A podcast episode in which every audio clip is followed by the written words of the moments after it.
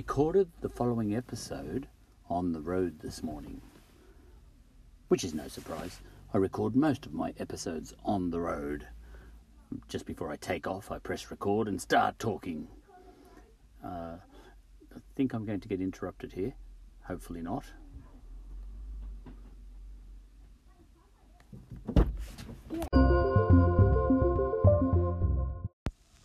I got interrupted. When I'm at home, I get interrupted. Uh, my job is to get interrupted. When I'm on the road, I usually don't. Right, now, the following episode is a response, but not an answer, a response to the question what are the things that unify people? What best unifies people? And in you know, true to form, I in the following I take a simple question and I give as uh, give a response that is as messy as I can make it, because that's the way I like it. Um, and I say at the end of the episode, if to a complex question someone gives me a simple response, that makes me anxious. I don't actually get anxious, but uh, but if someone gives me a messy, complicated, long answer, that makes me relax. So, mess makes me relax. Simple answers make me nervous. Nervous. Yeah. Uh, my wife's grandmother used to say, she's Greek, you know, nervous. You know, people are either soft, she used to say, or nervous. Nerve. I can't say it with her accent. Nervous. Yeah. How I said it the first time just before. Okay. Um, she said, my husband soft. Me nervous. All right. Now, um, so the following episode um, is about what unites people best. And it's in response to a question to that effect from my GD. Okay, and that's what the episode's about. And in the end, um, I, you know, in the end, I end up saying that different things unite people in at different times, in different places, uh, in different circumstances. You know, so in times gone by, religion has united people best. Uh, in the modern era, I think nation states identify people best. You know, so in the Middle Ages, you were united by the fact that you were, a, you know, the people were Christians, and that united them. Um, and I, I, I, remember actually, I remember, um, uh, was it the Portuguese? Ethiopia were under threat from Ethiopia is a Christian country essentially. Uh, first, you know, Armenia and Ethiopia, the first countries to become Christian countries, you know, as a national religion. Um, and Ethiopia was under threat from Islamic invaders at one stage, and I think that was about 500 years ago. And the Portuguese came to their aid, to the Ethiopians' aid, because what was uniting the Portuguese and the um, Ethiopians? Christianity. So religion unites people. And that's been a powerful uniting force in history. Powerful you know, very often, and still is a powerful uniting force. Uh, so I do mention that in my in the coming episode, um, and I've never perceived colour. Uh, now I could be wrong because I haven't actually lived in the ancient world, but colour doesn't seem to be the major uniting force back then.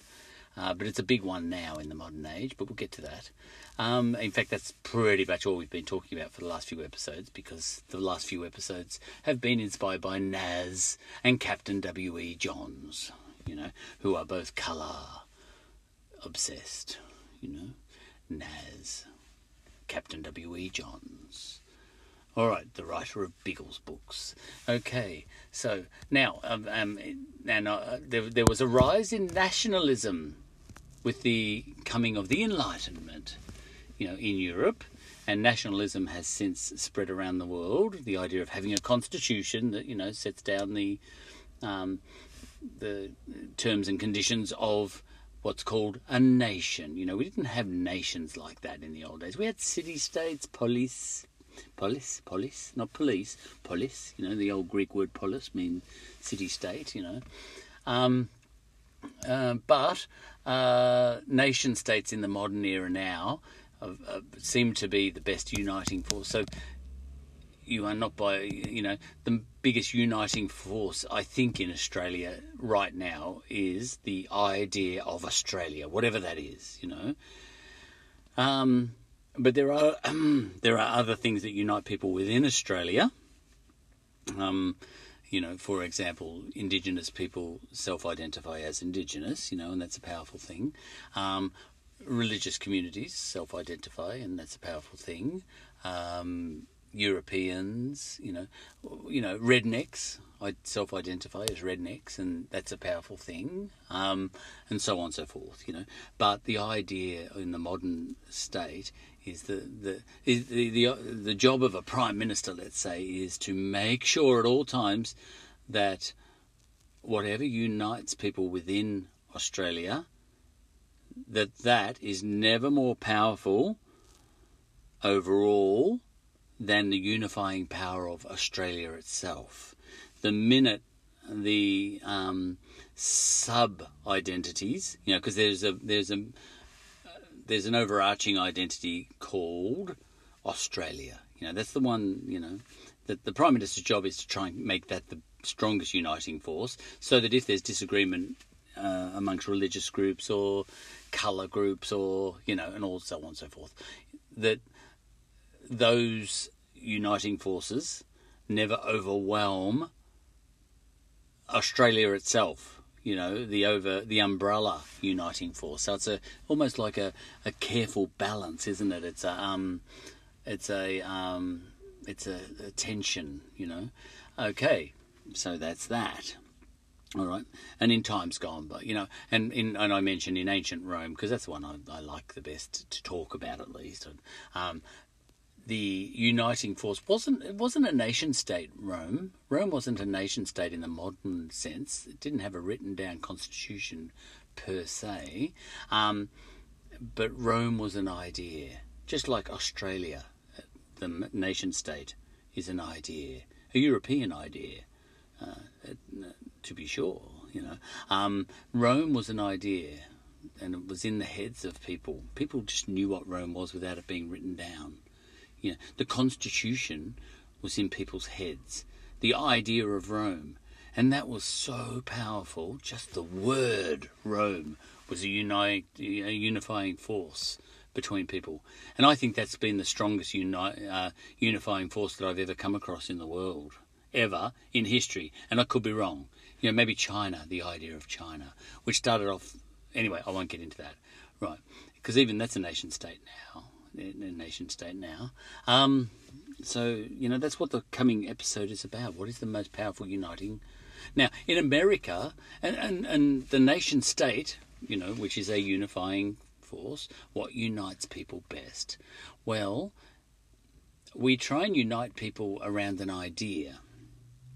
Uh, but we symbolize we, we have symbols that symbolize those ideas you know and it's usually a flag in the modern era um, you know, Rome didn't have what you would call a Roman flag. It had an eagle, you know, kind of Nazi-looking eagle, um, but Rome didn't have a, a, flag per se, the way we have a flag. You know, everyone has to have a flag these days. Um, who invented the flag? Invented the flag, you know. Um, so, um, yeah, I lost track of what I was saying there, but um, oh yes, um, the flag. You know, that'll do. All right, let, us get on with the show because I've forgotten what I was talking about. Ah, I remember what I was talking about. Yes, so in America, you know, because I'm talking about a lot of America a lot. I'm talking about America a lot in this podcast because uh, America and the guy Nas in particular is my touchstone. You know, uh, just like Captain W. E. Johns in England is another touchstone you know, my examples. Um, in America, the flag is supposed to be the strongest unifying force, you know. But someone like Nas, and I'm not saying I'm against him, or you know, he's probably got some very good. In fact, he has got some very good reasons. The the flag isn't serving him well, as far as he's concerned.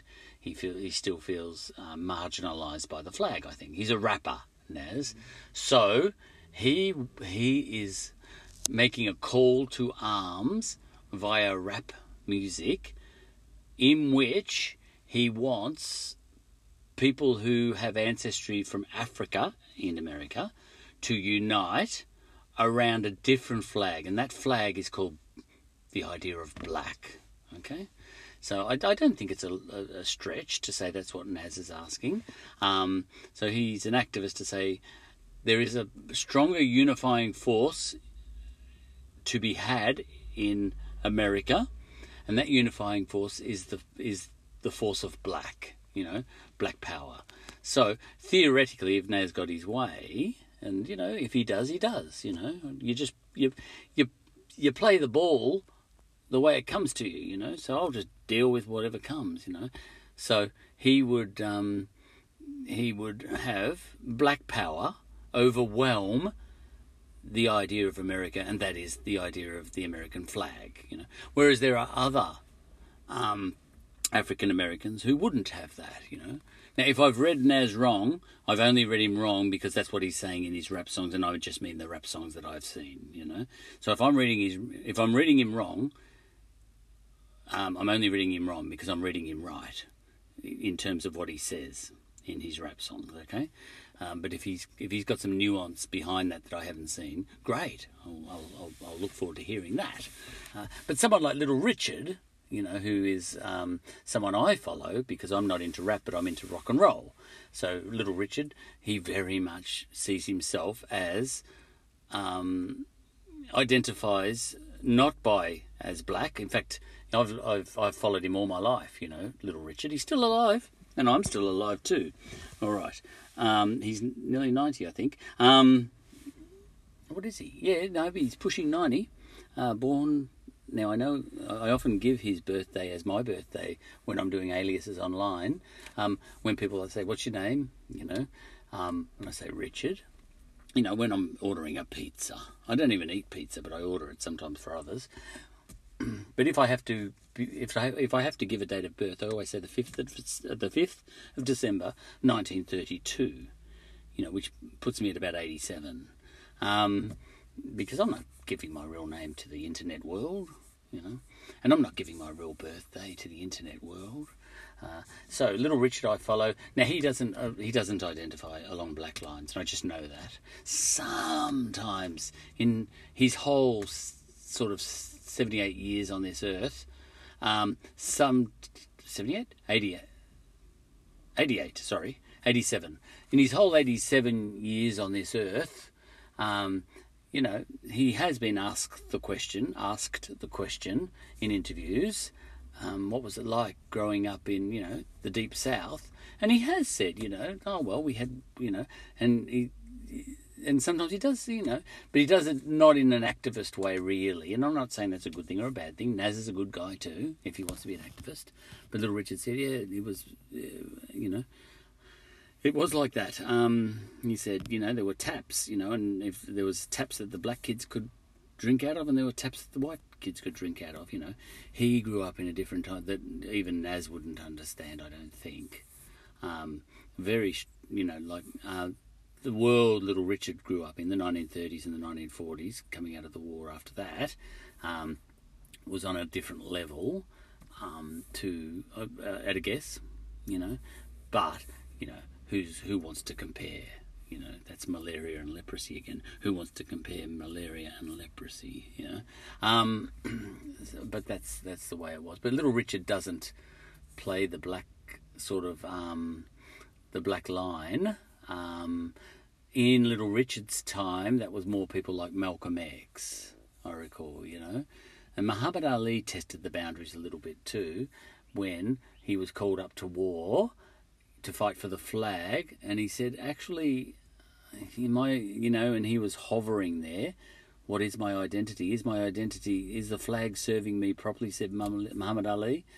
And he said, do you know what? The, um, I don't know how he put it. He was a bit like Little Richard. He came after Little Richard, but he had that rhyming sort of jive, fast talking thing that Little Richard's got too.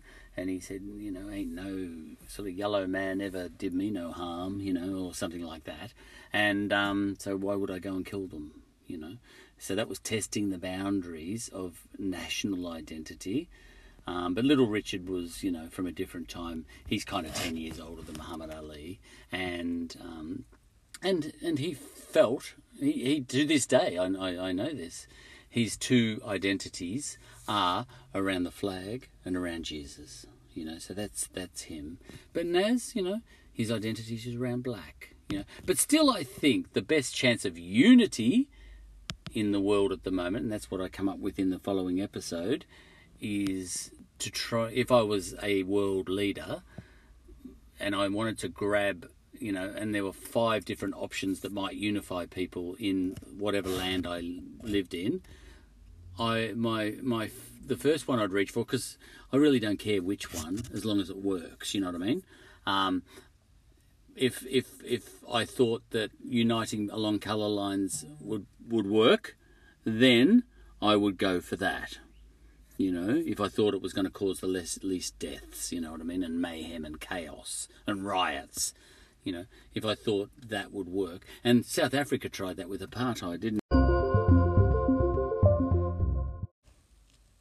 And South Africa tried that with apartheid. Sorry, I got interrupted by a phone call, and I probably will again.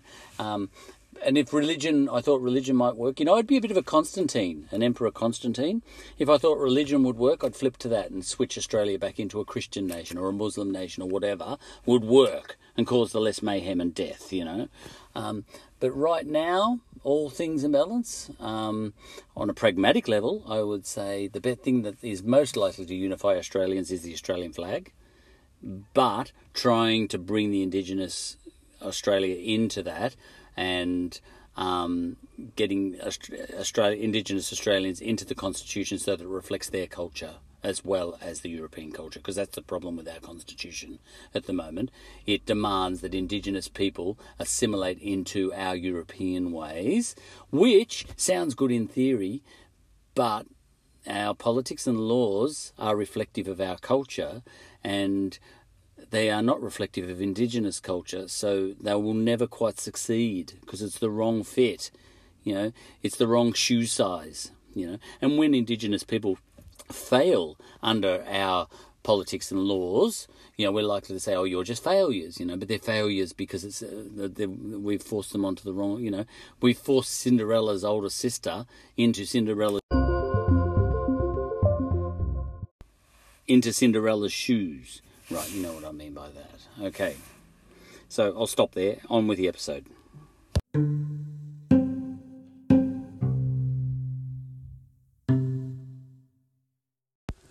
I was too hasty there. I was getting interrupted over and over and over again. Every time I tried to say a couple of words, my my iPad would ring, and my phone, uh, FaceTime, you know. Um, but I think somewhere in there I said, you know, if um, if I think I started to talk about South Africa, did I? If uniting people along colour lines might bring unity, I might do that. I said.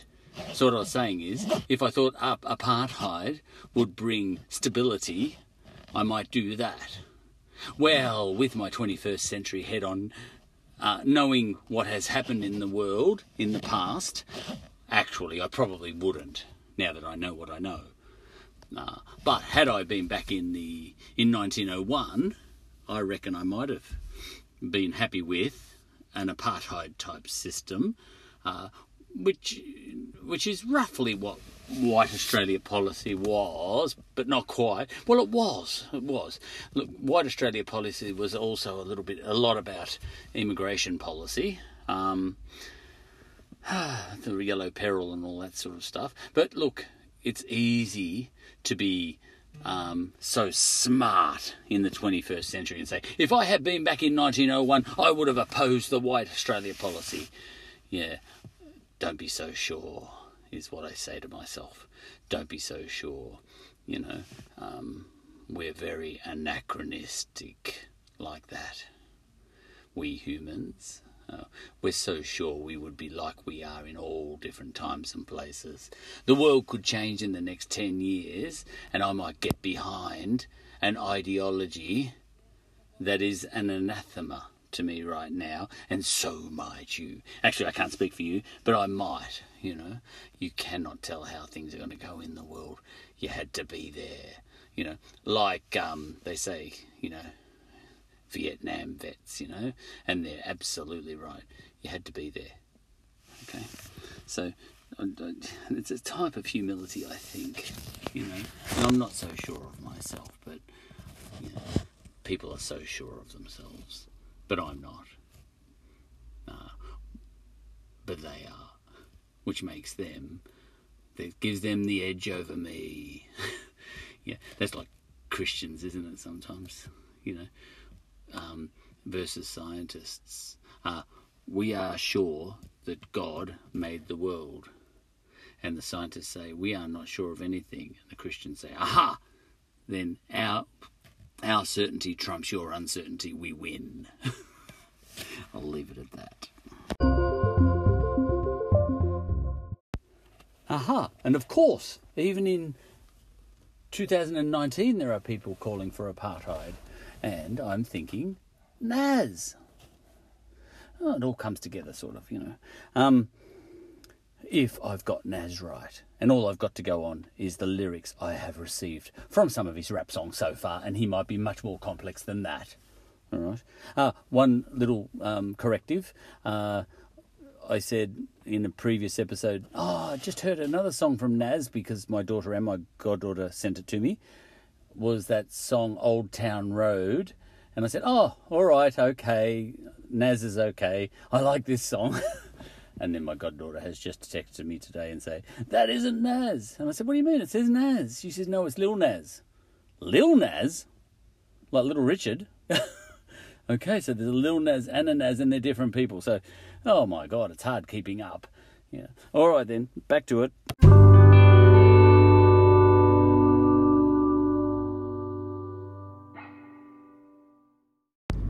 A question has come in from our listener. Listener? Just kidding, we've got listeners. We've got two. Right, now, one of those two. Now, uh, that's GM and GD are my two listeners. I don't want any more. Go away, the rest of you. It's only about us three. Just kidding again. It's only about me. Right. No, it's about giggles. And it's about Nas. Uh, my GD texted me and said, "Oh, I'm going to have a listen to Giggles uh, yesterday," and um, she meant this uh, podcast, uh, but it was a typo. She meant Biggles. Now the question, the question to the panelist. I'm the panelist, Sporty. Uh, the question was, oh. Um, I just glanced at my phone, but I'm driving now. I, I glanced at it before, but I think it was um, Do people bond better against colour or culture, something like that. Does colour or culture join people together? Now, when my GD asks a question, she's not wanting an answer uh, because that's our system. Uh, you'd have to be us to know what I mean. Uh, but we're engaged in a dialectic, and that's a little bit foreign to the modern social media world. When people ask questions, they want answers. You know, no, they don't ask questions; they just give answers. You know, so uh, my GD and I, when we ask each other questions, we're not looking for answers; we're looking for chat. So here comes the chat.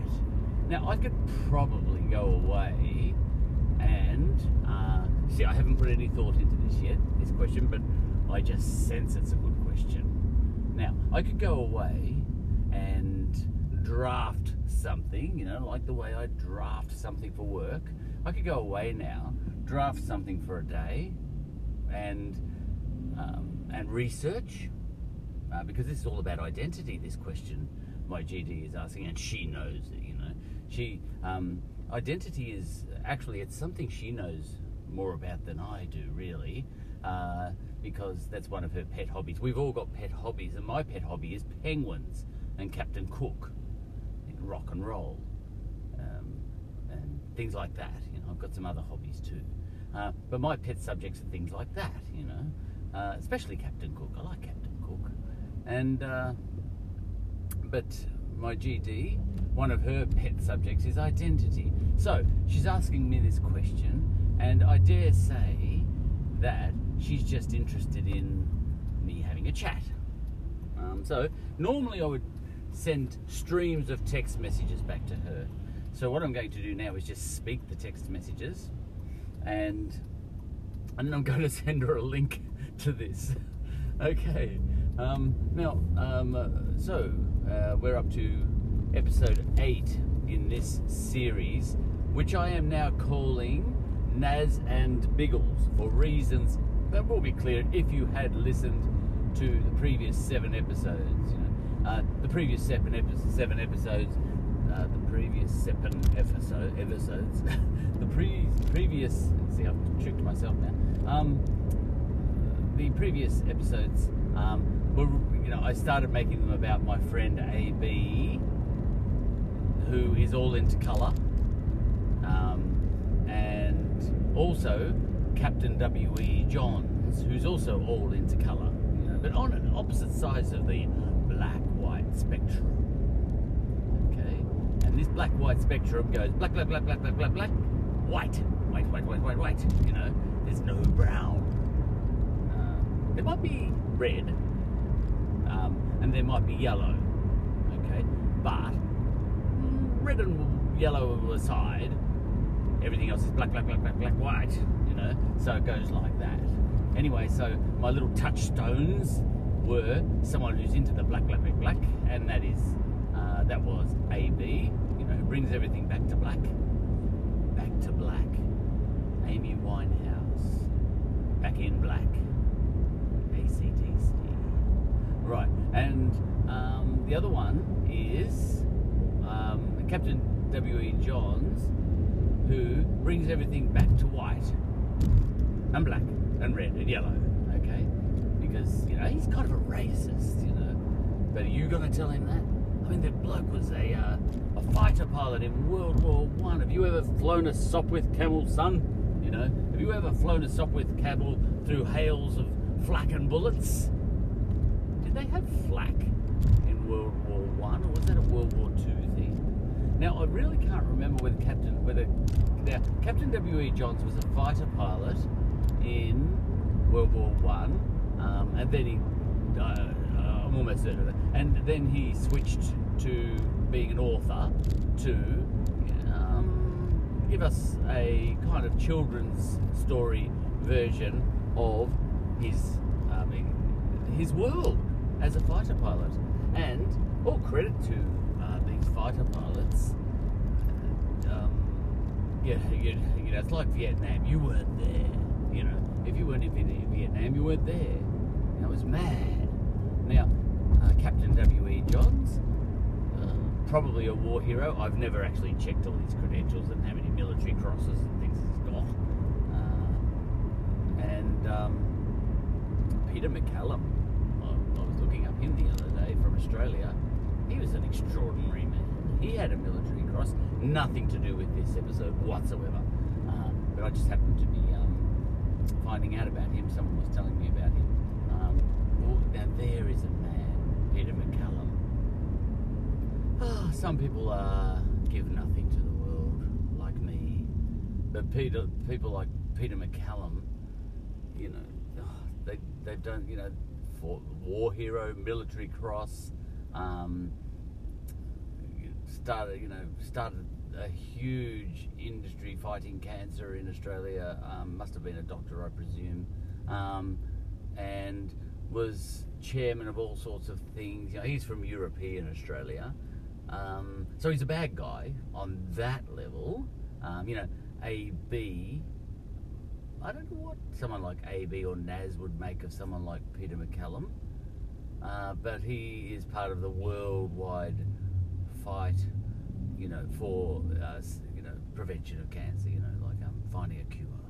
Um, 1924, he uh, put out a you know like he started his um, his mission, his mission to cure cancer. You know, and he collected got funding going, very influential, collected funding, all that sort of thing, and started you know an anti-cancer sort of project, and um, and Peter MacCallum and 1924, you know, he made a mission statement um, saying we are, you know, noble cause.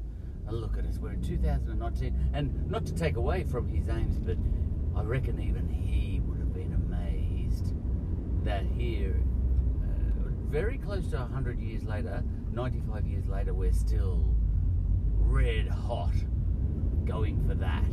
You know, we're still pushing just as hard as he was back in 19, 18, 1924, and here we are in 2019, and you know there's a huge hospital which I'm about to drive, and this is absolutely a coincidence. I'm about to drive past it, uh, called the Peter MacCallum Hospital. You know, um, what a great man. Yeah, and we've got other, you know, not just talking Australians because I'm, I'm parochial. Hey, yeah, I was supposed to be talking about something else, wasn't I? But get used to it. That's me. All right. Um, was going to talk about identity for my GD, wasn't I? But if, if, if I didn't wander off and talk about 15 other things, well, I'd be another podcast. And you're here with this podcast. If you want that stuff, go to another podcast. All right. So, yeah, just a coincidence. I'm going past it now. It's a very edgy looking building.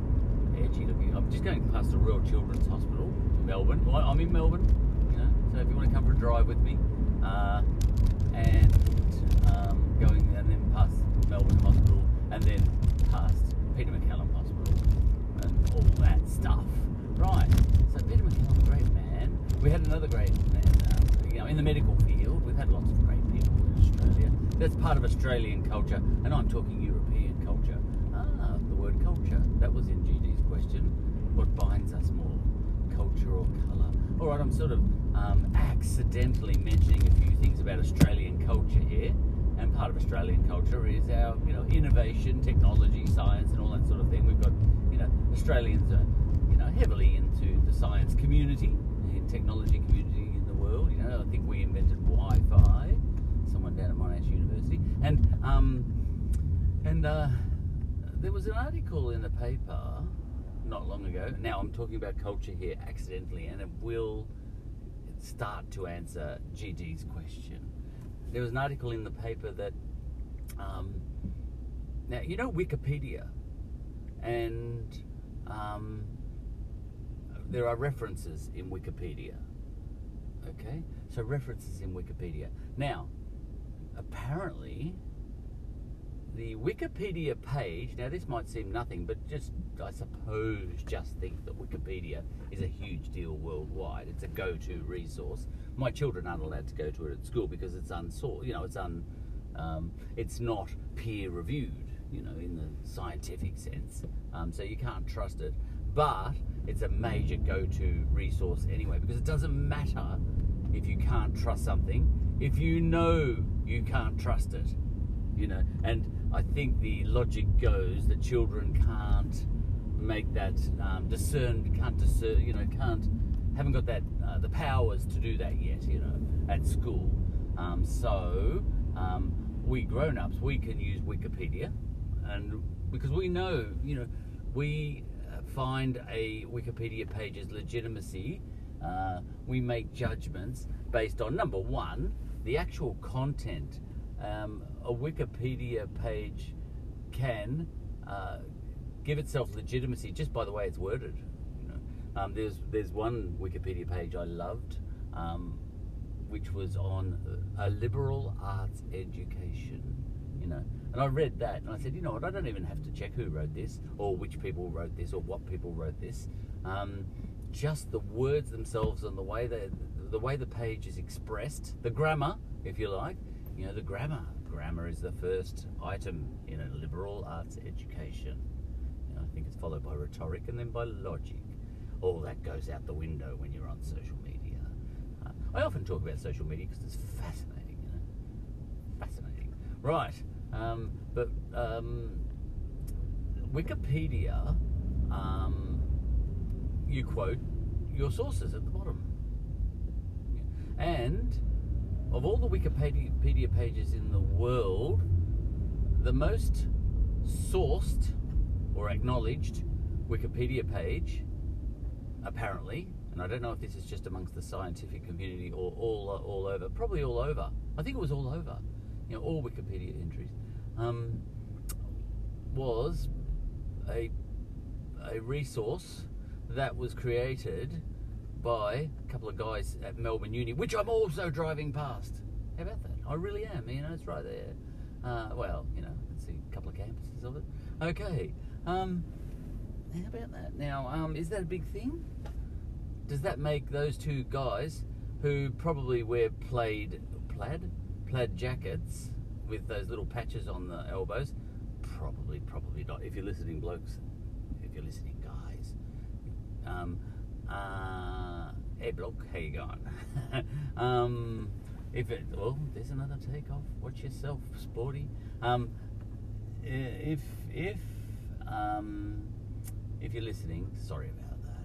You know, you might have the plaid jackets without the patches on the arms. Right now, those two guys are they influential in the world? Well, yes, in a very quiet way. Um, more Wikipedia pages have, resource, have, source, have sourced, acknowledged those guys, you know, for their own Wikipedia pages uh, than um, anyone has sourced anyone else. All right, so they're influential. So they might be sort of up in Beyonce, Beyonce, Beyonce territory, you know, for influential. Uh, maybe not, you know, but there are people, you know, even Australians or whatever, who are far more influential. I know some of these names because my GD says them.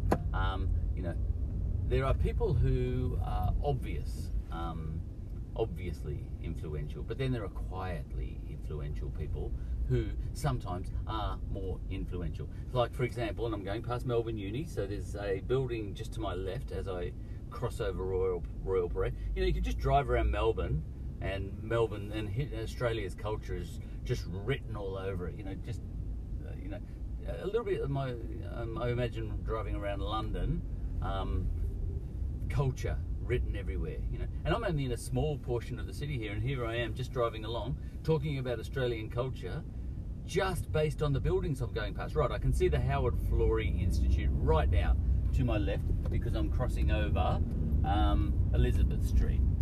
Okay, um, and Howard Florey, he was the one that made penicillin possible. You know, um, there were great people that came before him uh, in the development of penicillin. Um, you know, it was a team effort, but he was critical at a certain junction, uh, juncture in making it such that it could actually be used. Um, you know, that could go to the millions of people. Now, is there anyone on the planet who hasn't benefited from penicillin and such like? And keeping in mind that antibiotics and all that sort of stuff are given to animals as well. Uh, I dare say, of the 7 billion people in the world, around about 7 billion people, minus about 7, um, have benefited from it. So he has been an influencer for everyone on the planet. Okay? Wi Fi, same thing. The guys, you know, Monash Uni, I am not driving past Monash Uni, that's a whole half an hour away, you know, I haven't got time for that. Um, so, um, the, the, the whoever it was at Monash that invented Wi-Fi, um, are they more influential than say Beyonce? Beyonce, you know, because Beyonce is not influential to me. I've never listened to any of her songs, so, so she's irrelevant to me, and she's irrelevant to probably what? She must be irrelevant to at least two billion people on Earth. You know, nobody I know listens to Beyonce, uh, except I'm, um, you know, well, I've never actually heard anyone say that they like her. Um, yeah, I'm pretty sure of that. I don't think even GD has mentioned that. Um, okay, and now she's married to Jay Z. Jay Z. I've heard of him, and he might be influential, but I actually don't know any of his songs, and I don't even know what he looks like. I really don't. You know, I know what Benzo looks like. Okay. so influential, you know, um, you know, and you, you do hear people, you know, "It's- she just breaks my heart. She's so influential, you know. And I say, oh yeah, I know how you feel, you know. Howard Florey, he breaks my heart. Who? Australian culture. That's what I'm talking about. Um, so there's culture. Now, here comes accidentally, as always. I don't plan these things. Uh, my first uh, sort of response to GD's question: Does culture join people more than colour, or vice versa? Uh, all right. Well, as I was um, speaking about all those blokes, are they all blokes? Um, you know, Madame Curie. You know, she did radiation. Um, did she have a hand in antibiotics as well? Um, I can't remember. Uh, she was amazing, that Madame Curie. Um, really, you know, yeah, two Nobel prizes. Uh, um, okay, so as I was talking about all those guys from Melbourne, um, and I'd better close my eyes as I drive now because I'll probably pass another building that reminds me of something else about Australian culture. You know. um, but um, I was thinking, okay, I don't know whether I was proud or not, and I'm pretty sure I'm not proud because I didn't make any of those discoveries, so I can't be proud of what other people do. But you know, I thought, what was I thinking? You know, I see, this is our culture, you know. So that joined me to those guys a little bit, you know. Um, and I could have gone on and on and on, you know, uh, about other inventions in um, other other development, you know, because Australia has only been going. Australia is young and free. Australia has only been going for 120 years, and it really has. You know, people always mix this bit up. When you say Australia is young and free, and Australia has only been around for 119 years, when you say that, you, you have to be a little bit sophisticated in your thinking, but it clearly means the nation state of Australia. And then people jump in and they say, Australia is 65,000 years ago. How dare you say it's Australia, that it's only 120 years ago? I think, oh, you're boring me, you know, because, you know. Um, when I said Australia is 120 years old, obviously I wasn't meaning Indigenous Australia. You know, when I'm talking about Indigenous Australia, I say Australia is 65,000 years old. So sometimes I say Australia is 120 years old, and sometimes I say it's 65,000. Is is that? Not hard, is it? Does it have to be an argument? You know, and um, uh, sometimes I'll say 60. Uh, uh, Australia is 3.4 point, you know, 4 point x billion years old, and then I'm obviously referring to geological Australia. You know, sometimes I'll say Australia was Sahul, Sahul. You know, and you know, obviously then I'm talking about you know, Australia was part of New Guinea. That sort of thing. So, and then I might say Australia is part of Gondwana land. You know, it was just a, a small portion of land amongst a bigger land mass called Gondwana land. You know, so when I say Australia is young and free, um, that's not something to get overexcited about, is it? Because I'm talking about the nation state Australia, you know, because um, how old's um, how old's Italy? I think that's only not much. Is that older or young? I think that's slightly older than Australia. Italy is really young, um, but you know, Italians got an ancient culture. You know? I I don't think it's a hard concept. I, I may be missing something. Actually, the thing I am missing is, well, I'm not missing it. I know what I'm missing, therefore I'm not missing it. Okay.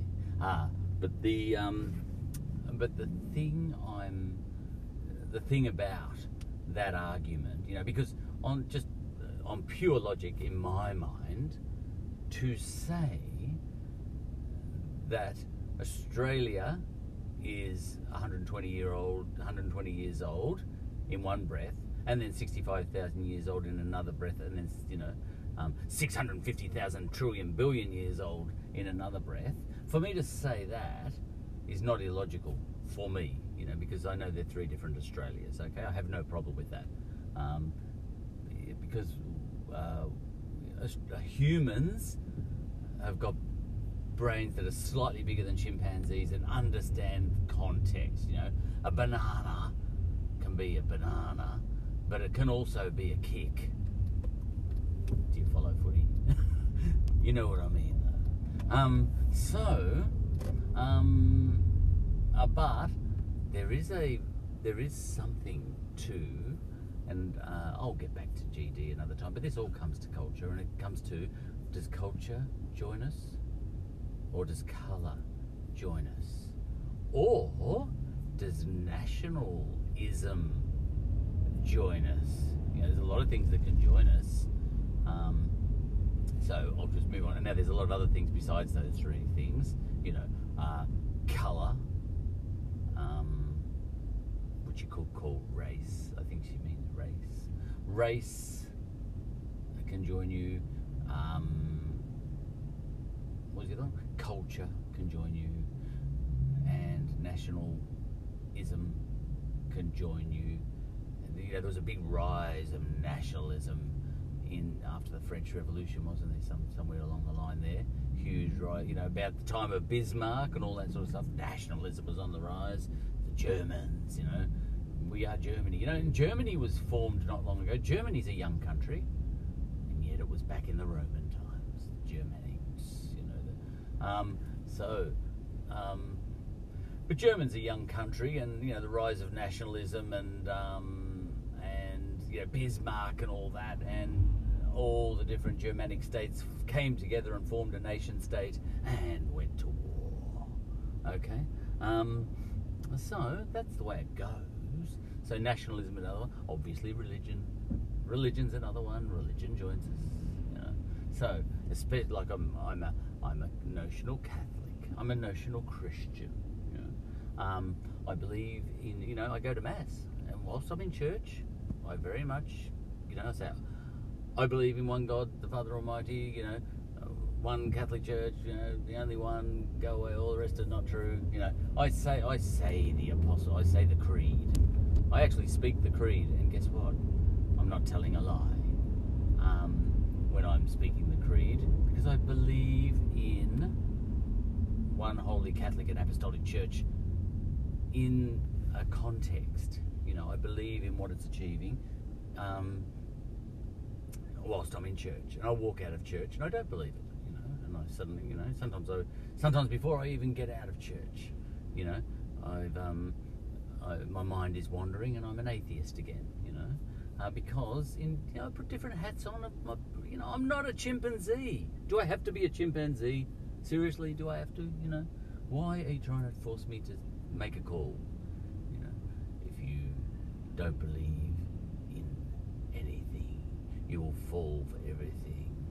Uh, no, actually, if you think that through, it's the opposite. Nobody can get me. You know, no, I can't. No one can make me fall for anything. Yeah, that's one of those, and I mentioned that another time. That's one of those um, sayings that's got so many holes in it, shouldn't even be said. You know, um, yeah. If you refuse, yeah. Anyway, I won't even go there because that's pretty obvious, isn't it? Um, okay, so religion. Now I'm sneakily ans- you know, I'm not answering, making a response to GD's question there, aren't I? What joins us? Now, Christians in mass, and it really is the case, you know. You say, well, you know, it really is the case that Christians, um, once you're in mass, um, it color, all that sort of stuff doesn't matter. You know, race race melts away when you go to mass. Um, you know, maybe in the heads of some, oh, there's a black guy there, you know. But by and large, you know, especially amongst Christians, not the ones who are just there because they were forced to go there because of someone's baptism. Oh my goodness, we have that. You know, um, I take up the money actually with my father-in-law. We've all got a job in church, uh, and the rest of my family, you know, my daughters sing and my my wife sings in church. So we're all, we, you know, we're upstanding members of a Catholic community.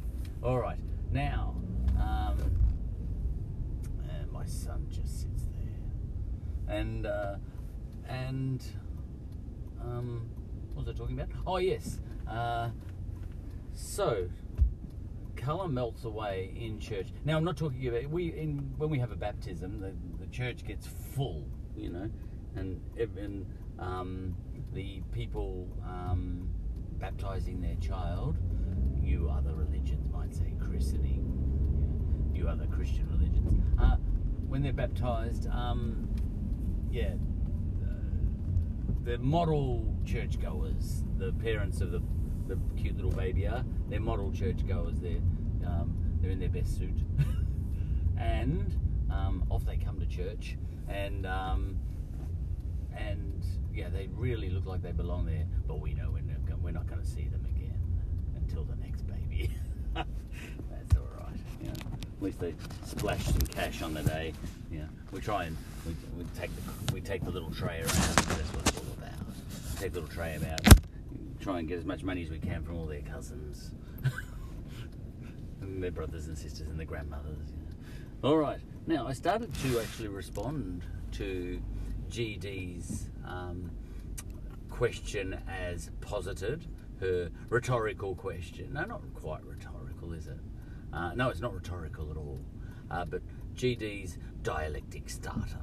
Now, I'll, I'll, I'll pause it there, and that can be an episode right there. Um, now I'm going past the uh, beautiful gardens, um, uh, yeah, exhibition gardens, and uh, um, the um, the hospital I was born in. St Vincent's. I forgot the name of it for a second. Ah, well, yeah. My father was born there too, and my daughter as well. You know, we've got tradition, we've got culture, we've got history. You know, so that's three generations so far. Um, so we just have to keep that going. Um, and suddenly, you know, we've got generations and generations of children all born in the same hospital, and that's how. That's um, uh, now um, what joins us. Tradition joins us. There's another one. Okay, so I've started to. Now, the next episode, I'll continue on this vein uh, because it actually, I think it actually relates to the broader podcast topic of um, the one called Nas and Biggles. You know, because what joins us? Well, for for Nas, it's about your skin color, and for Giggles, Biggles, um, it's about your skin color. You know, that's what joins us mostly. Um, and uh, just a little bit more um, more specific. Um, for Biggles, it's about whether you're British or not. You can be horrible, but he'll come to South America to rescue you if you're British, even if you're a horrible person. You know. Um, um, and if you're a nice guy, he'll shoot you uh, on his way. You know, if you're a nice guy who's the wrong colour, he'll shoot you to get the guy he's trying to rescue from South America in the in the jungles of South America. You know, so if you're an, a native South American, indigenous South American, and you're in his way because there's a British guy to be rescued, he'll shoot you, even if that British guy is an absolute pig. You know, because he's British. Okay. Now, British is that a nationality?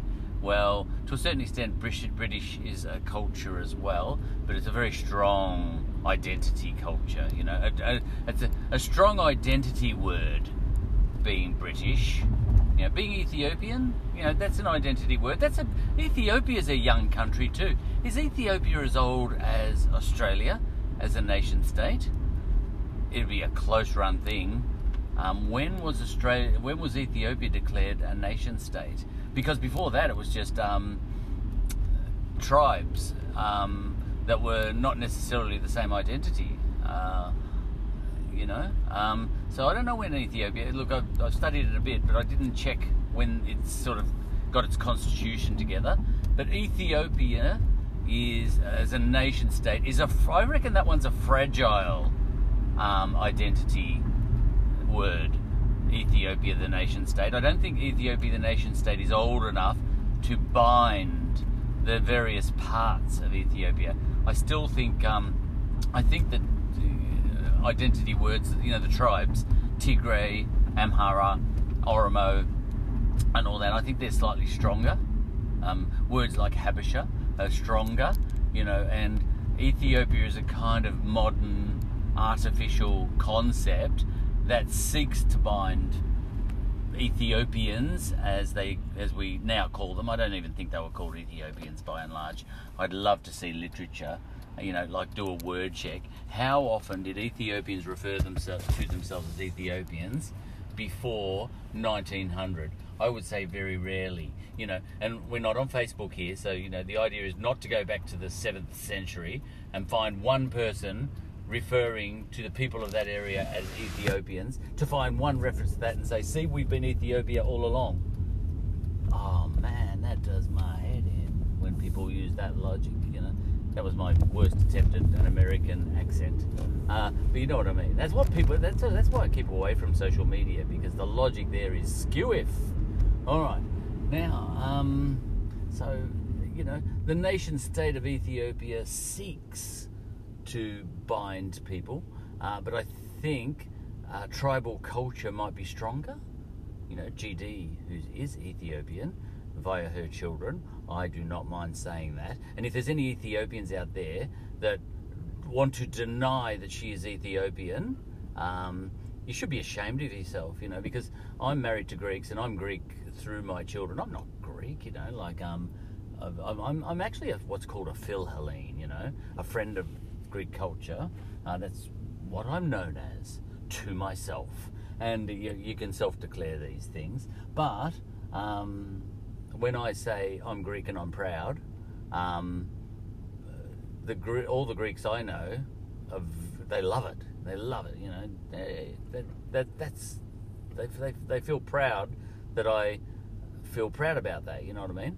Um, because you know, culturally, I'm, through my children. Once you have children, your children are you, and you are your children. There's another identity group, family, you know. Uh, but my children are Greek, and I have to say, I tell them more about Greek myths and Greek history and all that sort of stuff than any uh, any Greek.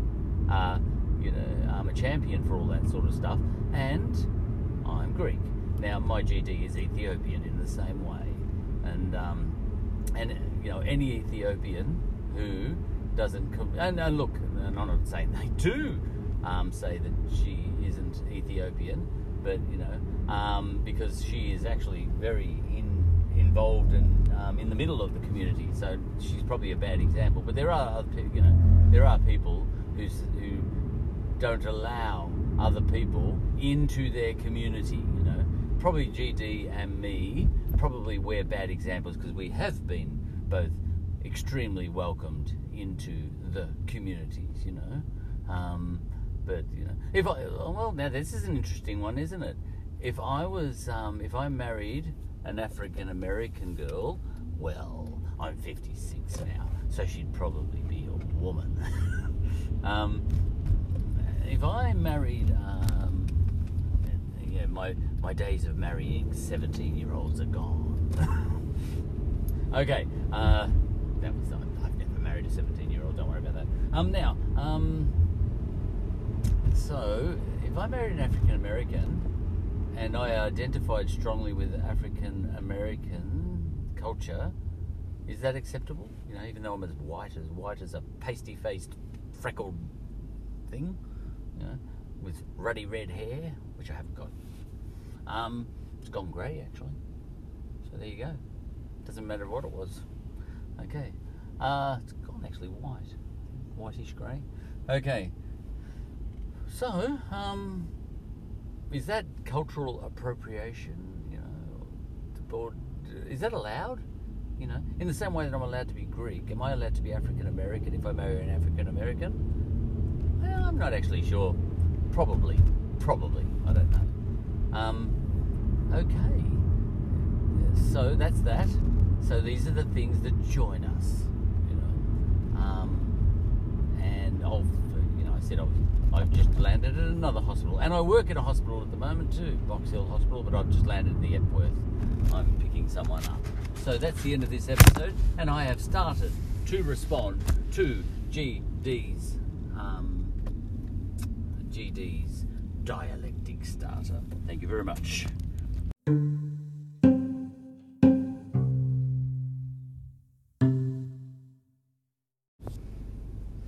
I've ended up driving a little bit more. Ended up in Glen Waverley actually. Uh, so I'll just keep talking for a little bit more. Um, for the hell of it. Uh, there's now. Uh, what were we talking about? Yes, uh, identity. Uh, what joins people more? Color or culture? Know, or nationality or religion or sport. All right, there's another one. Uh, because when I'm at the footy, um, yeah, footy's just like church for me, and probably even more so, uh, because I'm very into the footy. You know, um, that's no surprise if you've ever listened to any of my podcasts. Uh, but um, when I'm at the footy, um, that is a kind of tribal church for me. It really is. Uh, it is the one area where I sort of deliberately and consciously let myself go tribal. Okay, now um, the footy, uh, yeah. So we had, oh, I don't even like saying it, but a, a supplements saga at Essendon, uh, where our players were all taking supplements, you know, and um, it was a huge furor. Um, just Google Essendon supplements scandal, you know. Um, now, this is, this is one area where I go illogical on purpose. Look, there probably are others. Um, and what what happened there was, you know, James Hird, who I- you know, um, who in a tribal way, he's my guy. You know, um, uh, I'm, I'm in Glen Waverley. I'm passing the police academy. This is a little bit of a tour of Melbourne too, and Melbourne culture. Uh, there's a huge rainbow above the police academy at the moment, and um, I'm just coming up the hill towards it. It's a very impressive building. Policing, you know, that is uh, a police force. You know, that's was the first police force British. Uh, you know, true police force, true professional police force. And when I say British, that means us too. You know, um, so that might be part of our culture too. The idea of a police force. Now, you know, as I said, I could drive around Melbourne and just talk about Melbourne culture and Australian culture just by everything, you know, as I as I pass things, you know. Um, but um, the idea of a police force, a professional police force, uh, um, uh, I think is a don't- was it what was his name Peel or something? There was someone, Robert Peel. You know, this is really deep in my sort of head somewhere. Whoever started the uh, the first British police force. Now there have been personal guards and all that sort of stuff through history. So in ancient Rome, you had the um, oh my goodness, I, won't- I'll be amazed if I forget what it's called. But you know, the emperor's guard, the um, oh, do you know what I've forgotten? And I'm into Roman history. It doesn't matter. You can forget stuff you know. Um, anyway, let's let's push that aside. I could talk about policing. Um, oh, there's advertisements coming on. You know, so, uh, when when people become police, it's. You know, like it's um, a recipe for um, having your mind altered. All right, I'll just say that without going into detail. You know what I mean, I. It's a recipe for having your mind irretrievably altered if you've got any sort of sensitivity about you at all. You know, if you're a brick, maybe not. You know, you might be. You know, I, I don't think I'd go near the police force myself uh, because I've I'm cheerful in life, but um, the reason for that is I have avoided anything that tests me.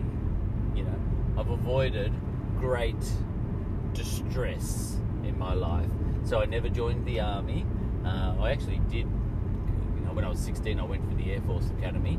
Um, uh, long story, you know, and uh, got on what's called the reserve list, which I still don't know exactly what that means. Um, and uh, yeah, because uh, my, my dad wanted me to fly and all that sort of stuff, you know. And I thought, oh yeah, that's a good idea because he was he, he was a he, he was a flight engineer, um, for an airline we used to have called TAA, the Friendly Way, and um, and he, he was he was good. He gave me flying lessons and everything. I flew solo, which was actually I really loved that, but more as a novelty. You know, it was never going to be my thing. Again, yet again, I was a big disappointment. You know, because I didn't, I didn't really get it. I, I, I like to try things for a novelty, but I don't. I didn't want to keep going with it. You know. Um, but anyway, that's the way it goes. But you know, when I was 16, because you can get a pilot's license when you're 16, it's amazing. Um, I was, well, I was driving on the road. We, lived in the country a little bit, you know, uh, Mansfield, where, you know, that sort of country. Uh, less so as population sprawls. Um, it seems for less, uh, you know, there are places that were used to be country towns when I was a kid, very much country towns, and you'd be out of contact with people in Melbourne for um, months at a time, and now they seem to be part of the suburbs, you know, and they're like, what, 50 kilometres away or something, you know? That's amazing. All right, um, but um, what was I talking about? Oh, the police. Yeah, uh, the police force will alter your mind. Even whether you're on traffic duty or whatever, you have to see things that you don't want to see. And if you've got anything nice about you, um, sensitive or anything like that, it'll um, any uh, any humanity. I don't. People use the word humanity. I don't know what that means. I think it means everything from Hitler, you know, to Mother Teresa. I don't know if she was that nice anyway. All right. Uh, yes, she was. She was wonderful. Yeah. I don't know. Uh, all right. Um, yeah, she was. All right. Um, so, um, humanity, uh, police force. Geez, I am wandering here. Um, oh, there's advertisements on um, the TV at the moment advertising for more police. Um, you know, because half the other police have been, um, you know, are, are smashed, know, by their experiences in the police force. You know, thankless. I, I think overall it's a thankless um, role, uh, the role of a police person. Um, you know, um, yeah, and there are a lot of people in community in the community that are not behind them, and and that makes it even worse and makes them bitter and twisted. Um, because not only are they having to put up with stuff that the likes of which I can't even imagine, um, you know, in my little comfortable life, um, and Lord, can you hear that rain? Um, pouring here. Uh, and uh, you get these advertisements and they're saying come and join the police force you know it's really great you know it's real smiley. It's like going it's it's join a good team you learn skills and um, it really is fun really you know. And uh, i don't think that's right to advertise like that because they're usually going for young people um, who haven't, you know, uh, uh, much like the call went out to, you know, Australian boys, as it was then, to go to World War One, come for an adventure, see new lands, you know, um, fight for the empire. It'll be a real, you know, it'll be a real um, adventure. It'll walk in the park. It'll be like Biggles, you know. Um, or It'll be like, you know, you too can be in a Biggles book and look at Biggles, you know. Biggles stayed, you know, he never died. There was always new Biggles books, you know. Biggles and Bertie and Algie and Ginger never die. You can't die uh, when you're Biggles because there's always another Biggles book after that one. All right. Um. So, um, and and the police force, yeah, they should say, listen, we'll, we'll you know you'll be paid a fairly moderate amount, um, but you will need counselling pretty quickly. You know, you'll probably on average, you know, you'll go ten years, and then if you don't need counselling after that, um, and you'll never ever interact with people the same way again. Um, if you don't need counselling after 10 years, um, then you're either a, a Buddhist or a brick, you know, something like that. All right, now, Buddhist or a brick? Gee, that, I that sounds catchy. I could make that a title for a podcast. Um, okay, no, identity. So I just had a chat then. Um, if the rain is too loud, um, I'm sure it's not. You know, I'll probably replay this to myself and I won't even hear the rain, but it's really pouring out there. Right now, what's next? Um, identity. Now, what binds people? What joins people? What unifies people? Now, this is, you know, my GD has asked the question that has probably been one of the biggest questions in history. Um, what is going to unify the people? You know, and great leaders throughout history and great governments, you know, and I always think of ancient Rome, their major preoccupation um, was usually, if you're a if you're a leader of a country, the first thing I think that you don't want is for chaos. You know, so you want order, and the the way to order is some sort of unity. Um, people not fighting each other. You know, people not hating each other.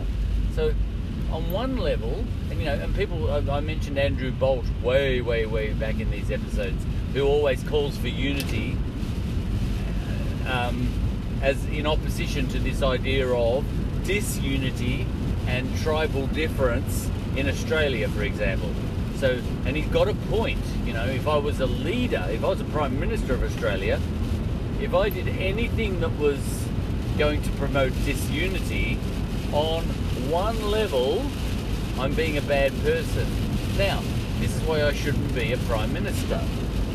Um, ideologically, I want, and this is me personally, and this is the real me, by the way, just for a minute.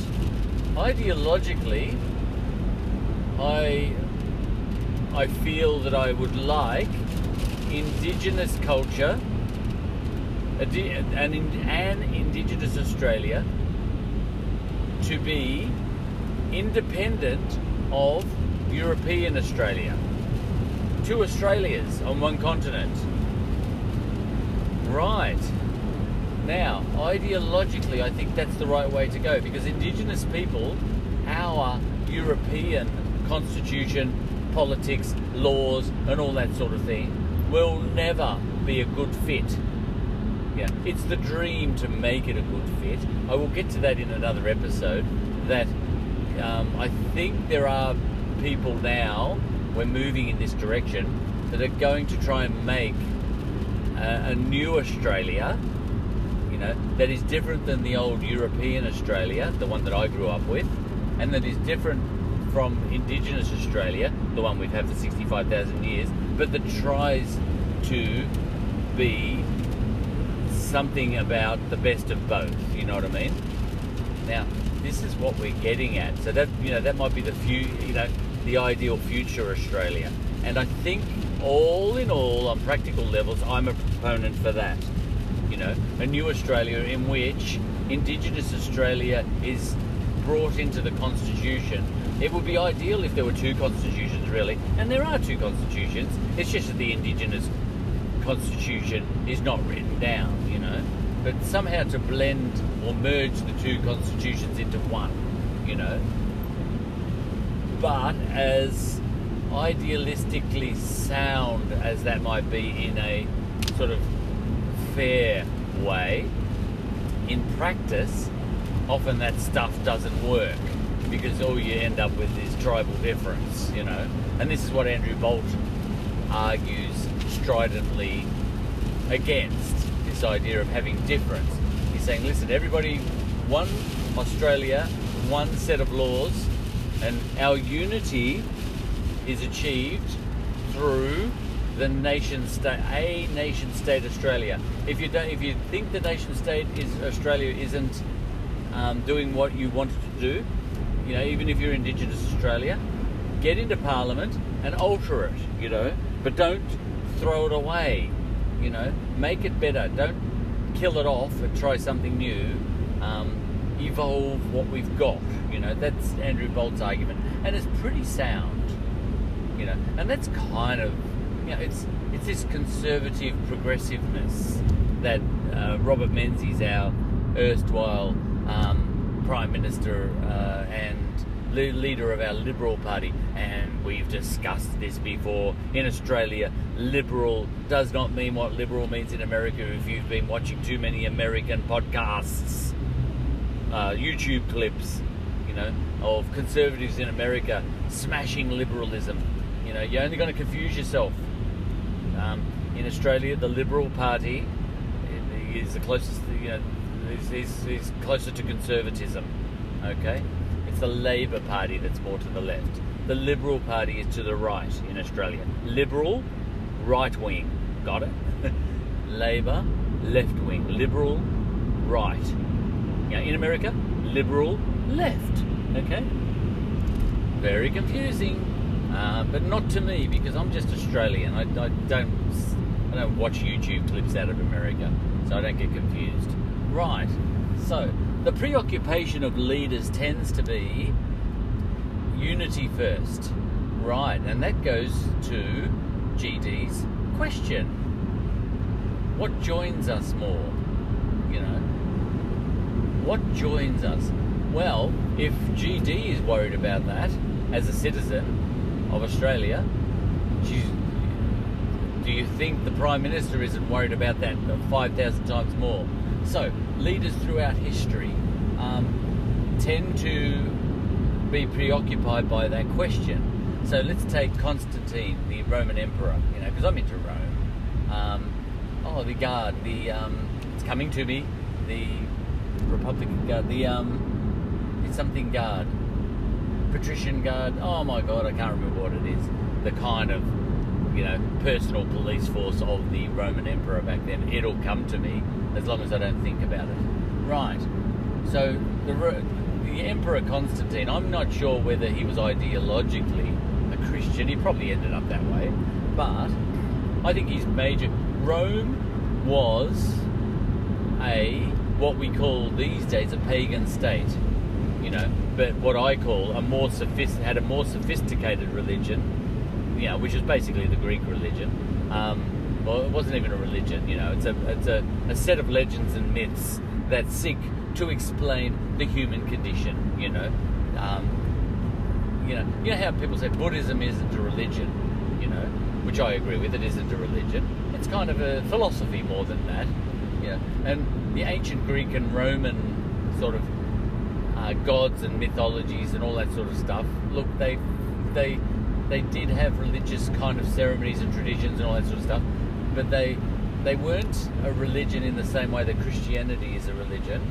Um, they were more a set of legends, myths, and beliefs, um, which sought to explain the human condition and then bind people, you know, with traditions that surrounded that. You know, something like that, you know. But it's very sophisticated. The ancient Eastern um, sort of belief systems, uh, so, so the Greek, Greco-Roman, the Greek belief systems were much more sophisticated than the Christian one. Uh, the Christian one is quite simple, you know, everything coming out of the Semitic lands, you know, which is Abraham. It's this kind of simple one God thing. You know? Now, obviously, they make sophisticated things out of that one God. You know, sublime. You know, the Bible is sublime. You know, the what is the Jewish scriptures? You know, that's sublime. Um, Islam is sublime, but they're all that Semit, that Semitic thinking. One God. Keep it simple. Don't overcomplicate it. Uh, keep it simple, and then be sublime, within that simplicity. You know what I mean? But um, these other belief systems, such as the ones in coming out of India, and to that I will add the indigenous ones here in Australia, and um, the Greco-Roman ones and the Egyptian ones. You know, the polytheism, the Indian philosophy, the Greek, uh, the um, indigenous Australian connection to land, um, all these things. These are kind of belief systems that bound people, you know, and that goes to GD's question as well. What binds people, you know, and what joins people, um, and those things were very, you know, like so, the Homeric in the Greek world, um, people, yeah, who were the Greeks in the, in the ancient times? Well, my my way of understanding who the Greeks were, because the word Greek is not a Greek word. That's a Roman word. That's what the Romans called the Greeks. You know, the Greeks themselves called them call themselves the Hellenes. You know, my daughter is uh, named after that, and um, and um, so the Hellenes. Who were the Hellenes? You know, and there are cultures out there around modern Greece that deny um, the, Greeks um, were everything they cracked themselves up to be back in the ancient times. On something like a spurious argument that that you know there was no nation state of Greece declared back then you know. But the Hellenic world was more sophisticated than that. Of course there was no nation state of Greece back then. There was no nation state of anything you know um, the world didn't operate like that you know and that's a bit you know that's sophistry you know to say that um, you know uh, don't worry, it's, it's, uh, I don't like it. Um, but the Hellenic world I see is more a cultural thing, not a modern nation state thing. You know, um, you know, modern Macedonians say Alexander the Greek wasn't. You know, they're claiming modern Macedonians, including Slavic uh, Macedonians, um, uh, are claiming Alexander the Great to be theirs. You know, because he happened to be on the same sort of piece of dirt you know, that the modern Slavs, Slav Macedonians are on. But, um, uh, but that's like, you know, I'm in Australia right now, so the ra- that's like me claiming the rainbow snake as mine, you know, but it's not. I'm European, you know. It's like me, you know, appropriating the rainbow snake and, you know, me starting a footy club and calling myself calling my footy club the Rainbow Snakes, you know, that sort of thing. Okay, so thinking about this, um, the Hellenic world, for example, were joined, uh, were an identity anyone who came from the Hellenic gods, you know, the Homeric tradition.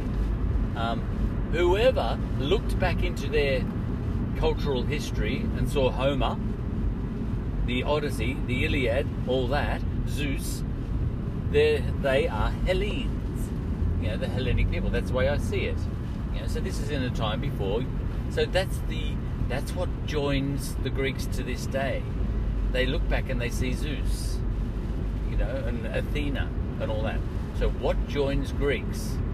You know, and now there's an African a previously African basketballer who's extremely famous in America. I don't know what his name is, but he's extremely famous. A great basketballer, and he's Greek as Greek as Greek can be. You know, so he looks back, and he, yeah, he is culturally Greek. He, he was born in Greece, I think. Maybe his parents were immigrants into Greece, and he is. Um, he's, you know, people ask him. Uh, he's the opposite of Nas his identity is wrapped up in Greece. And Greeks, all the Greeks I know, because I'm married to them, they, they reckon he's a fantastic guy. You know, nothing to do with skin colour at all, you know. Um, they could care less what his skin colour is. A little bit like me, I'm accepted into the Greek community, and so is he. And him even more. He drapes himself in the Greek flag, so he goes into Greek nationality as well, you know. Alright, so that's him. So he's the opposite of Nas. But then Nas identifies on colour level, you know um, blacks of the world unite against the white. That's Nas, you know. Um, and this other Greek guy, you know, if Nas met this um, Greek, you know, who is uh, black as black can be, this um, guy, I think he comes from Nigeria or something, his parents. Um, if Nas met him, they would have nothing to talk to. You know, Nas is not going to get through to that guy. He says, "No, I'm not going to listen to your rap songs. I'm Greek." You know, and he's quite quite firm on that. So, what joins people? well, different people are joined by different things, you know. There are people that are joined by religion. There are people that are joined by nationality. Um, I think that um, that African Greek guy, who's just a Greek guy, he doesn't call himself an African Greek. He's just Greek. Um, I think he is, you know, more into modern Greece. But you can't be into modern Greece unless you um, you dive into ancient Greece as well. You know, because it's all wrapped up in the culture. Okay. So, what joins people? Well, your nationality. Now, nationality is a, a modern construct um, that has does have its purposes. Um, and I think leaders in the modern world, the world over, uh, they see the divisions along colour lines. They see the divisions. Look, I might finish off with this point and leave everything else hanging, right? Let's imagine you're a world leader. It Doesn't matter which sort. A few world leaders are ideological, uh, you know, uh, but um, most world leaders, I think, just want unity and no chaos, you know, and peace and prosperity for their country, you know. Um, so let's finish off on this point. World leaders. Um, just imagine Constantine, the Emperor Constantine, back in ancient Rome, and this is in the time when Rome flipped from being the ancient Greco Roman paganism, which I think is superior to Christianity, when they flipped, when that, when that culture flipped to Christianity. Now, Christians like to believe that this is because Rome saw the light. Okay, now I'm going to finish off on this point. You know, Jesus finally won the Romans over. Okay, this is the way Christians like to see because everything's perspectives. Christians, Jesus, you know, converted the Romans. Okay, now, I don't see it that way. The Romans were starting to fracture, you know, coming in the time of um, the Emperor Constantine, fracturing badly. And the leadership, desperate for unity, um, saw that Roman paganism was not working, was not binding the people anymore. So they flipped Rome to Christianity in a desperate bid to find that unity and declared it to be the national uh, religion. Okay, and it actually kind of worked. It did work. Rome sort of fell anyway, but you know, no, it kept going in a way in the east and all that sort of stuff. It kept going a lot better than it would have if they hadn't flipped it. Okay, so did Jesus win Rome over? Or did the Emperor Constantine in particular and people around him? Now, obviously, the bishops around him were ideological and they were pushing for that, they were true believers. But I always, I always had this nagging suspicion that Constantine was being pragmatic, you know, and that he hired Jesus. So, what joins people?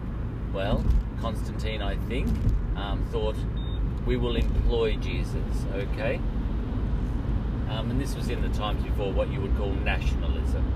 Okay, so that's a sort of unity. So the world leadership, whatever is, whatever the question is that GD is asking, what joins people, and she's asking that from a citizen's perspective, um, concerned. A, a, leader of a, a land worries about that much more, and often is happy to sacrifice his own ideology or her own ideology for unity. And I think I would do that too. You know, if I thought that um, pushing for atheism to be an Australian institution, um, atheism, not secularism, but atheism, and I thought on balance that that would bring unity, me, as a, even if I was a uh, an ideological true believer Catholic Christian, I think I would choose atheism, okay? Because I want that unity. Okay, so I think the modern leader um, uh, reaches for national identity to try and get that to be above um, all the other identities, the tribal identities, you know. So um, that's why we have, you know, flags are huge in the modern world. So the idea of a flag is to unite everyone around the flag. And that that is, in, in a country like Australia, that is supposed to be more important than um, your religious differences. Doesn't whatever your religious differences, Australians, you're all Australians under the Australian flag. That's the goal of you know, especially um, conservative uh, prime ministers in Australia, and also Labor ones too. You know, so liberal, con- liberal conservative prime ministers um, tend to say to people, "Listen, you might have differences, you know, of colour, you might have differences of race, you might have differences of religion, you might have differences of football teams, but the thing that should unite us is the flag." Now, if people start burning the flag and all that sort of thing because of their tribal differences, you know, and all that sort of thing, and even if they think that the nation is not looking after their tribal differences and all that sort of stuff, um, if they start stepping and burning on the flag, burning the flag, well, leaders get very, very nervous. You know, not because they love the flag per se, but the, the elite leaders are smart enough to see this is dangerous because if we lose that unity, people will start to join together under subgroups. You know, like the religious, there'll be religious sort of battles in the streets. Um, the and the tribes will start battling.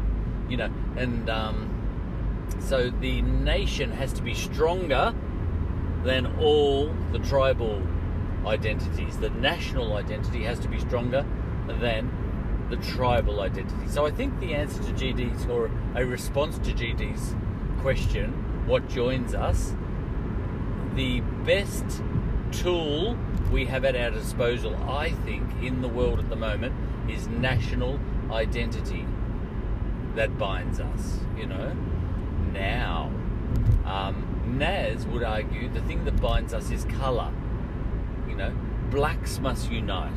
Now, Nas is an enemy to the American flag on that level, an enemy to the idea of America, okay, as dreamed by the American, you know, founding fathers. So Nas is dangerous on that level, even though he is definitely preaching a, a, a sort of unity, all right? Um, so what joins us? Well, I think uh, probably uh, we're going to we're going to fight. We humans. There's going to be fighting, but I think our best shot is national identity. Is the one that seems to be best working in the modern world. Now, in the Middle Ages, religion worked best.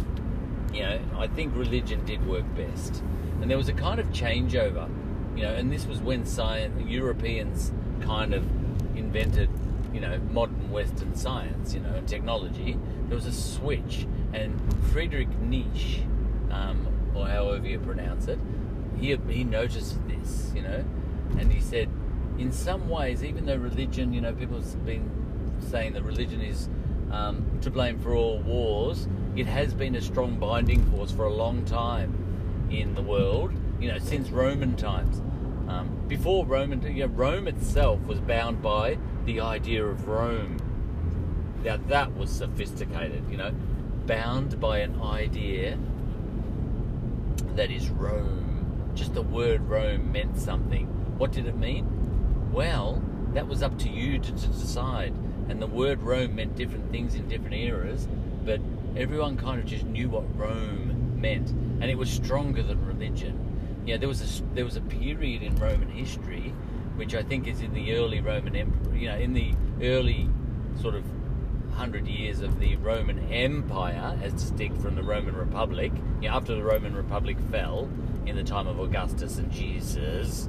Um, not that Jesus was relevant then. Um, retrospectively, he's become relevant. There was a time in Rome when the state was run along atheist lines.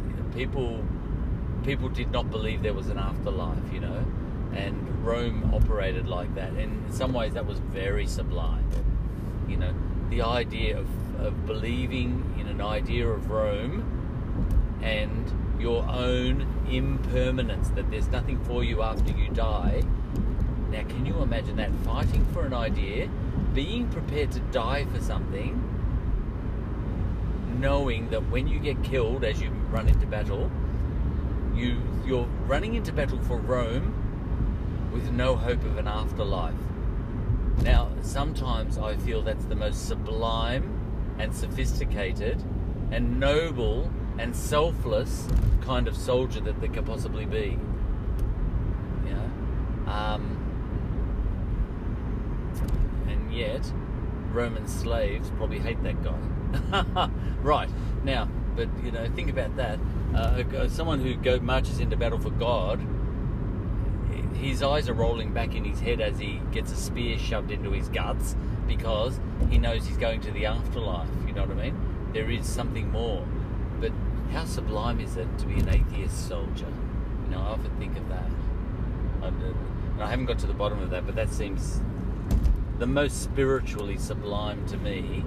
Most spiritually sublime state is to die for for an idea when you're an atheist. You know, I find that deeply spiritual, but that's just me. All right. So what joins us? Um, so um, in the ancient times, you know, for example, we had Rome. Over in Ethiopia, which is GD, my little touchstone example. GD um, is associated with Ethiopia. I think Ethiopia had tribes, and they associated with that. But then Ethiopia itself went to Christianity, and they started to identify with along Christian lines they went to Christianity before Rome, which is interesting. But it's not because they were ahead of the game, you know. Rome, it was actually a, backward step for Rome in some ways, in my opinion, um, philosophically. Um, when Rome, you know, whoever went to Christianity uh, first, in my book, caved in first.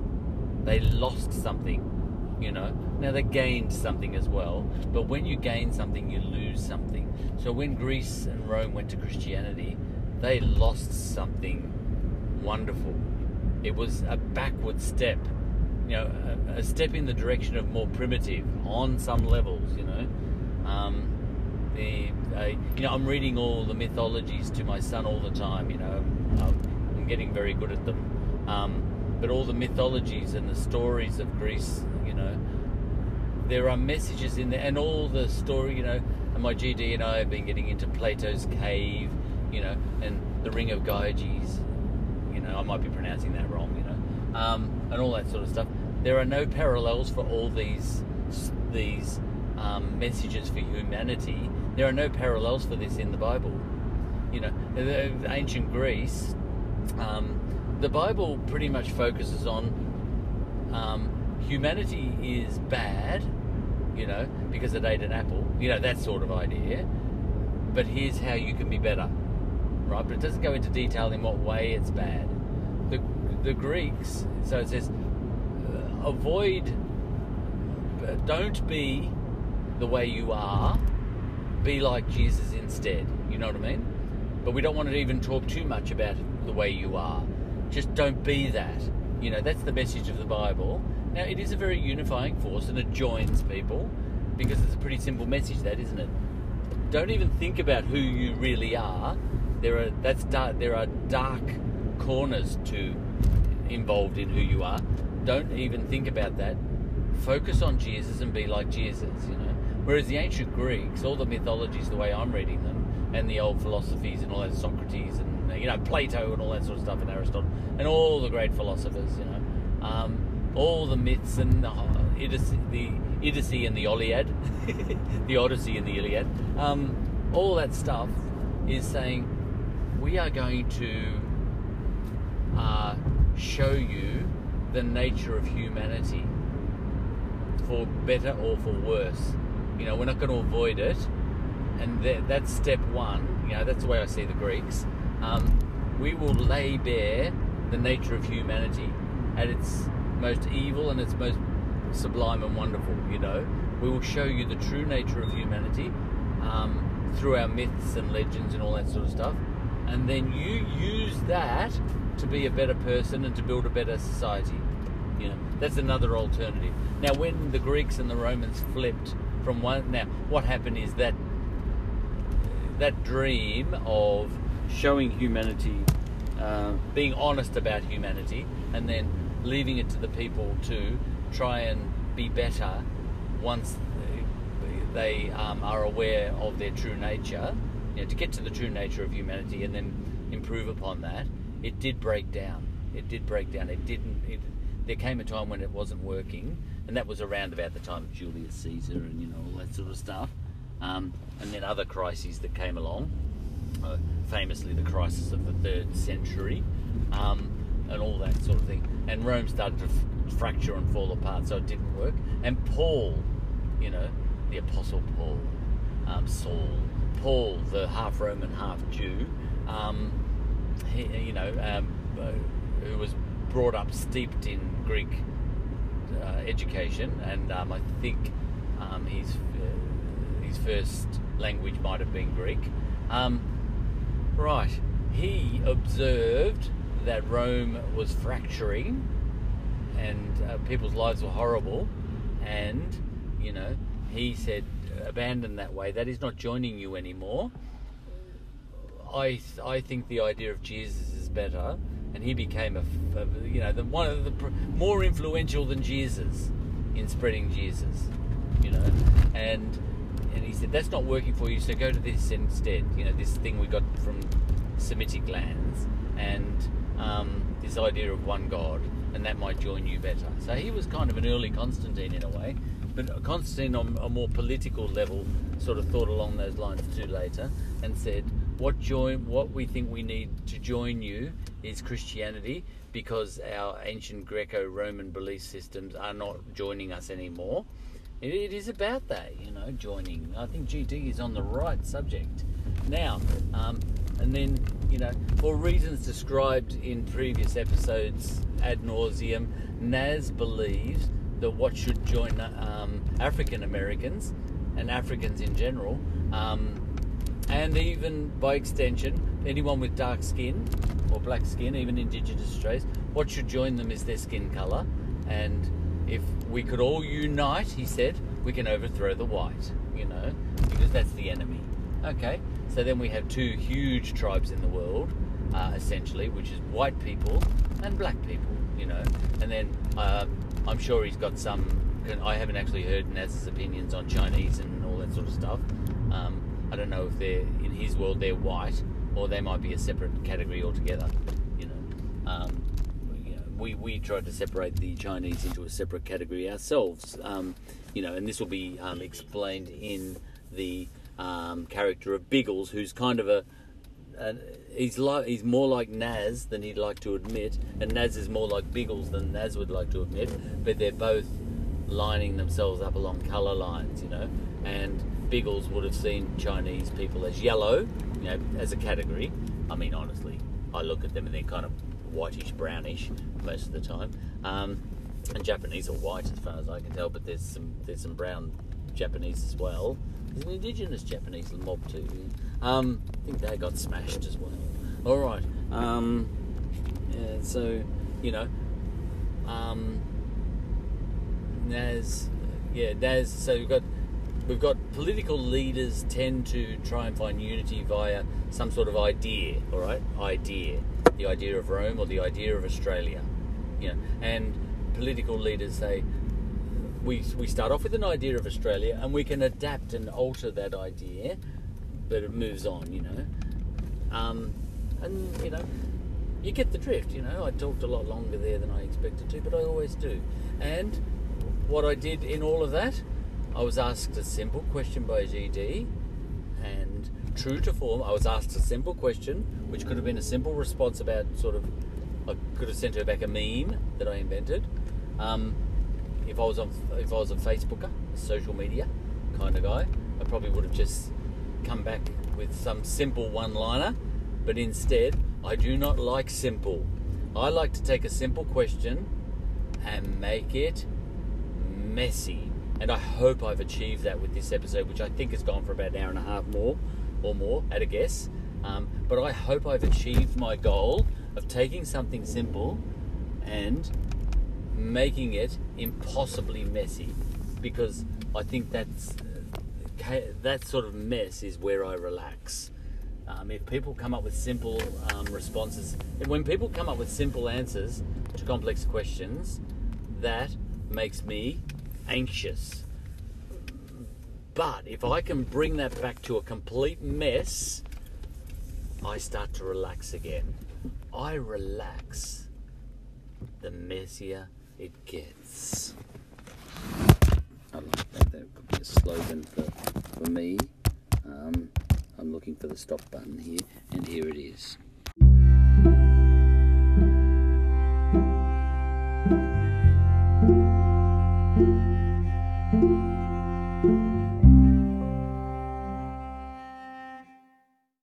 The podcast you just heard was made using Anchor. Ever thought about making your own podcast? Anchor makes it really easy for anyone to get started. It's a one stop shop for recording, hosting, and distributing podcasts. Best of all, it's 100% free. Sign up now at anchor.fm slash new. That's anchor.fm slash new to get started.